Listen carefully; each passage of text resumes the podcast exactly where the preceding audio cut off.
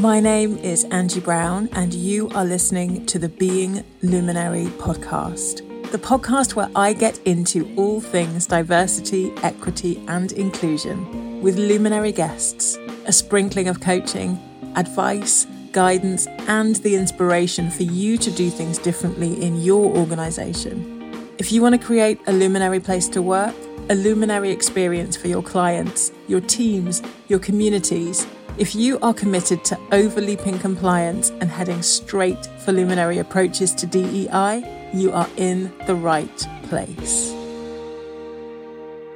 You are listening to the Being Luminary podcast, episode number 84. Welcome back to the Being Luminary podcast, where we are in a special series featuring conversations from our November 2023 virtual summit, Reimagining DEI for a New Era of Ethical Leadership. In these conversations, you are going to hear me talking to my guests, thought leaders, educators, innovators in the field of diversity, equity and inclusion. Each window is going to be a bit of a window into our conversation, but also some of the ideas and strategies that we really feel are shaping the future of DEI. I hope you enjoy.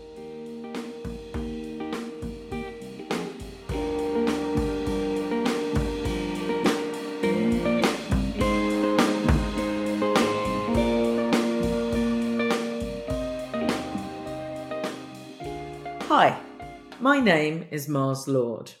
I'm a black bodied woman who lives on the southwest coast of, no, I think it's the southeast actually, because my geography's rubbish, of England, down in Margate in Kent. I'm the lead voice for Black Maternal Health. I am a life coach, and as with all things that I do, I centre and I raise up black bodied women. As a birth activist, I have a keen interest in maternal health and how it works across the UK for black and brown bodied women.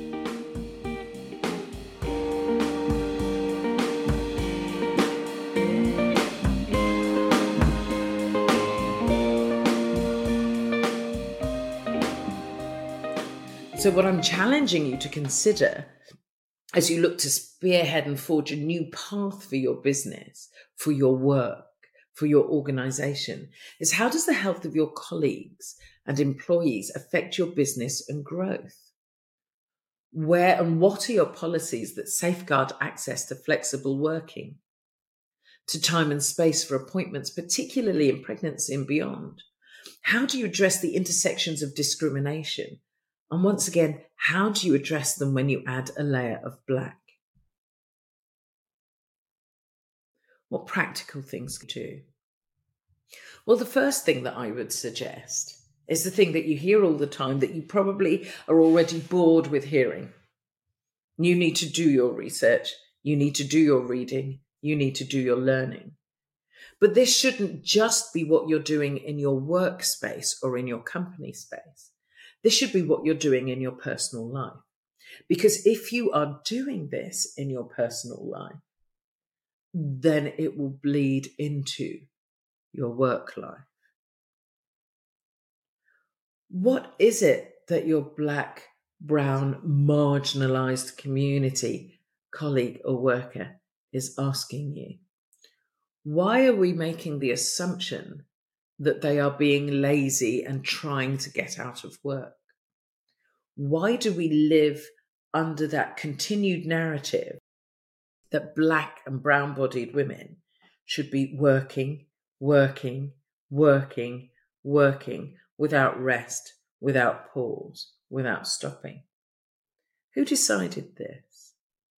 Why is it that we can, let's take a nod to local news and pop culture, why is it that a white bodied health professional is given chance after chance after chance after chance because we don't expect anything less than professionalism, anything less than wonderfulness about them. But a black bodied healthcare professional is more likely to be suspended or struck off complaints about them upheld. Imagine being that person that goes into a health appointment where your healthcare provider has a very narrow parameter to work from because of the way you look. Now take yourself, that same person, back into your workspace where there's a very narrow parameter within which you're allowed to work and express yourself. You see my earrings. You see my lipstick. You see my hair. This is not the face or the look of a professional woman. Said who? Personally, I think I look damn hot, but I do that even without the lippy and the earrings and the hairdo. But on a serious note, what are the assumptions that you make about your black and brown bodied people and the marginalized people within your community, uh, within your workspaces, within your organization? How do you ensure that your policies keep them safe? I'll give you a very recent example of when a DEI policy just missed me completely. I was in a workspace where a racist comment, a casually racist comment, so don't think that racism is all about the N word and physical violence, but a casual racist comment was dropped. And so I complained and looked for a place of safety. I needed to be in a different space than the one that I was in the initial response was, How can we move you? How can we help you? What can we do for you? And then it was forgotten. And three subsequent times, I was put back into that space where the racism occurred with no support for me or no interest in how I was. But there was support for the person who had dropped the casually racist comment. Offers of coaching and to talk through what it meant to have been the perpetrator. We see this in schools. We move the victim of the bullying, but do nothing about the bully. But what concerns me most was coming out of that situation and me emailing to say, hey, you haven't actually changed anything, to be sent an email detailing all of the policies and the way that they were learning and how they appreciated me bringing it to their attention. This is not effective DEI work. So, when you look at those women, those people who are suffering from discrimination in your workplace, when you look at those people who have health issues, how are you ensuring that they get the thing that they need to enable them to thrive and flourish in your workplace?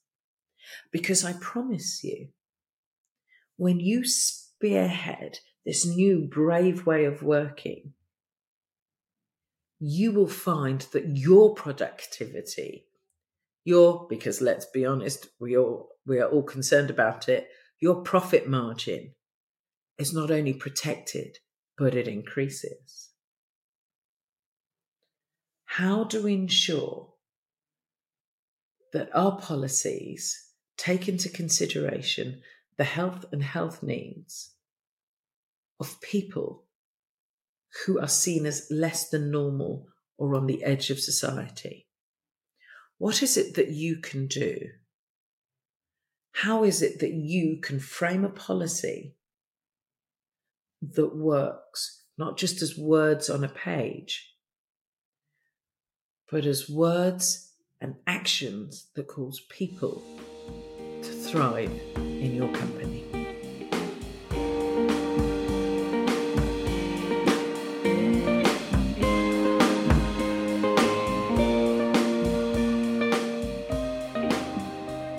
Stop assuming it's a one and done. This is a lifelong journey. But I really want to encourage you to look at what you do for yourself and in your home. I hear people tell me all the time, well, my children have got diverse books. And I'm like, well, why don't you? Well, my children watch diverse films. Well, why don't you? So I think what I want to leave you with is actually the thing that you yourself suggested, Angela, that people remain curious. What else is there to, to do? How else can I do this? What promise can I give myself in this journey? And when you think, this is the thing that really upsets people. When you think you've learned everything, it's time to be dead. Because life is a learning journey. So, what I would ask is that you get curious and be honest. No one else is listening. To be really, really honest with yourself and consider the life arc of yourself, your family, your friends, your colleagues, and the people that you seek to hold safe. Thank you for joining us on the Being Luminary podcast, where again we featured an episode from our November 2023 summit. I hope that it offered you some valuable insights and some inspiration. Our special series is continuing on next week, where we're going to be bringing you another of these conversations, which highlights a really interesting set of perspectives and innovative approaches to leadership.